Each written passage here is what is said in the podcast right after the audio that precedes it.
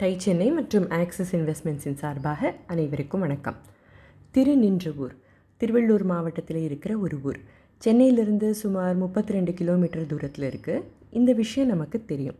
தெரியாத விஷயம் எது தெரியுமா? திருநின்றவூருக்கு பக்கத்தில் பாக்கம்ங்கிற கிராமத்தில் நடந்துக்கிட்டு இருக்கிற ஒரு வேளாண் புரட்சி. செஞ்சிட்ருக்கிறவர் ஒரு பன்னாட்டு நிறுவனத்தில் ஹெச்ஆர் மேனேஜராக இருந்துட்டு அந்த சொகுசு பணியை விட்டுட்டு தீவிரமாக விவசாயத்தில் ஈடுபட்டிருக்கிற ஜெகநாதன். இவரோட குடும்பம் ஒரு விவசாய குடும்பம் இல்லை. அப்பா ஒரு சென்ட்ரல் கவர்மெண்ட் எம்ப்ளாயி இவர் மட்டும் ட்ராக் மாறி போன காரணம் வேளாண்மை மேலே இவருக்கு இருந்த நாட்டமும் சமூகத்தின் மேலே இவருக்கு இருந்த அக்கறையும் தான். எப்படிப்பட்ட உயர்ந்த நோக்கமாக இது அவர் பார்த்துருக்காரு இல்லையா? எந்த விதமான வேளாண் புரட்சி நடந்துக்கிட்டு இருக்குங்கிறத விவரமாக பார்க்குறதுக்கு முன்னால் இதுக்கு காரணக்கர்த்தாவான ஜெகனை பற்றி கொஞ்சம் பார்க்கலாம். எஜுகேஷன் தான் இவரோட பேஷன் இந்தியா முழுவதும் பயணித்து பல்வேறு கல்வி முறைகளை பற்றி ஆழமாக தெரிஞ்சுக்க ஏகப்பட்ட ரிசர்ச் செஞ்சுருக்கார்.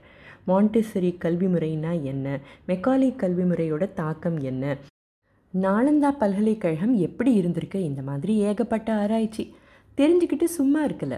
சிக்னல்களில் பிச்சை எடுக்கும் குழந்தைகளுக்கு கல்வி கொடுக்கணும் அப்படிங்கிற நோக்கத்தில் ஒரு ஸ்கூல் நடத்துறதுலேயும் இவரோட பங்கு நிறைய இருந்துகிட்ருக்கு இந்த பள்ளியில் படிக்கிற குழந்தைகளுக்கு ஸ்பான்சர்ஷிப் ஏற்பாடு செய்யணுங்கிற நோக்கத்தில் ஒரு நாள் இவர் ஒரு விவசாயி வீட்டுக்கு போயிருக்கார்.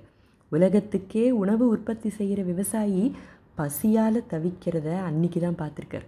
வயிற்றில் ஈரத்துணியோட தூங்க போன அந்த விவசாயியை பார்த்த சம்பவம் தான் இவர் விவசாயத்தில் ஈடுபட மிகப்பெரிய காரணமாக இருந்திருக்கு.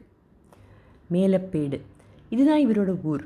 இங்கே இருக்கிற விவசாயிகளோட பொருளாதார நிலையை முதல்ல புரிஞ்சுக்கணும்னு நினச்சார் ஜெகன். ஒரு சில பள்ளி மாணவர்களோட உதவியோட இரநூத்தி பத்து விவசாய குடும்பங்களோட நிதி நிலைமையை பற்றி தெரிஞ்சுக்க ஒரு சர்வே செஞ்சுருக்கார். என்ன கண்டுபிடிச்சாங்க தெரியுமா? இவங்க எல்லாருமா சேர்ந்து உரங்கள் பூச்சிக்கொல்லிகள் தங்களுக்கு மருந்து மாத்திரை வாங்குறதுக்காக செலவு செஞ்ச பணம் மற்றும் ஆல்கஹாலுக்காக ஒரு வருஷத்துக்கு செலவழிக்கிற பணம் எல்லாமா சேர்ந்து இந்த இரநூத்தி பத்து குடும்பங்களும் ஒன்று புள்ளி ஆறு கோடி ரூபாய் செலவு செஞ்சுருக்காங்கங்கிறத கண்டுபிடிச்சிருக்கார். இவங்களோட வாழ்க்கை தரம் உயரணும். இயற்கை விவசாய முறைகளை கடைபிடிச்சா இவங்களால் இன்னும் நிறைய உற்பத்தி செய்ய முடியும்னு நம்பினார் ஜெகன்.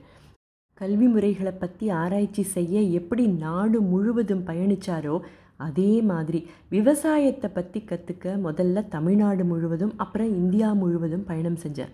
கிட்டத்தட்ட பதினாலு வருஷங்களுக்கு முன்னால். நல்லக்கீரை டாட் காம் அப்படிங்கிற நிறுவனத்தை நிறுவினர்.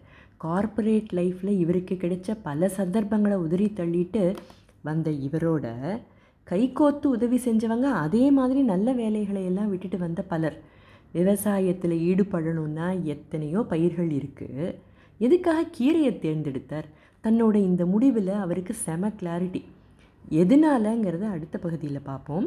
இந்த பகுதியிலிருந்து நமக்கான பாடங்கள். முதல் பாடம்.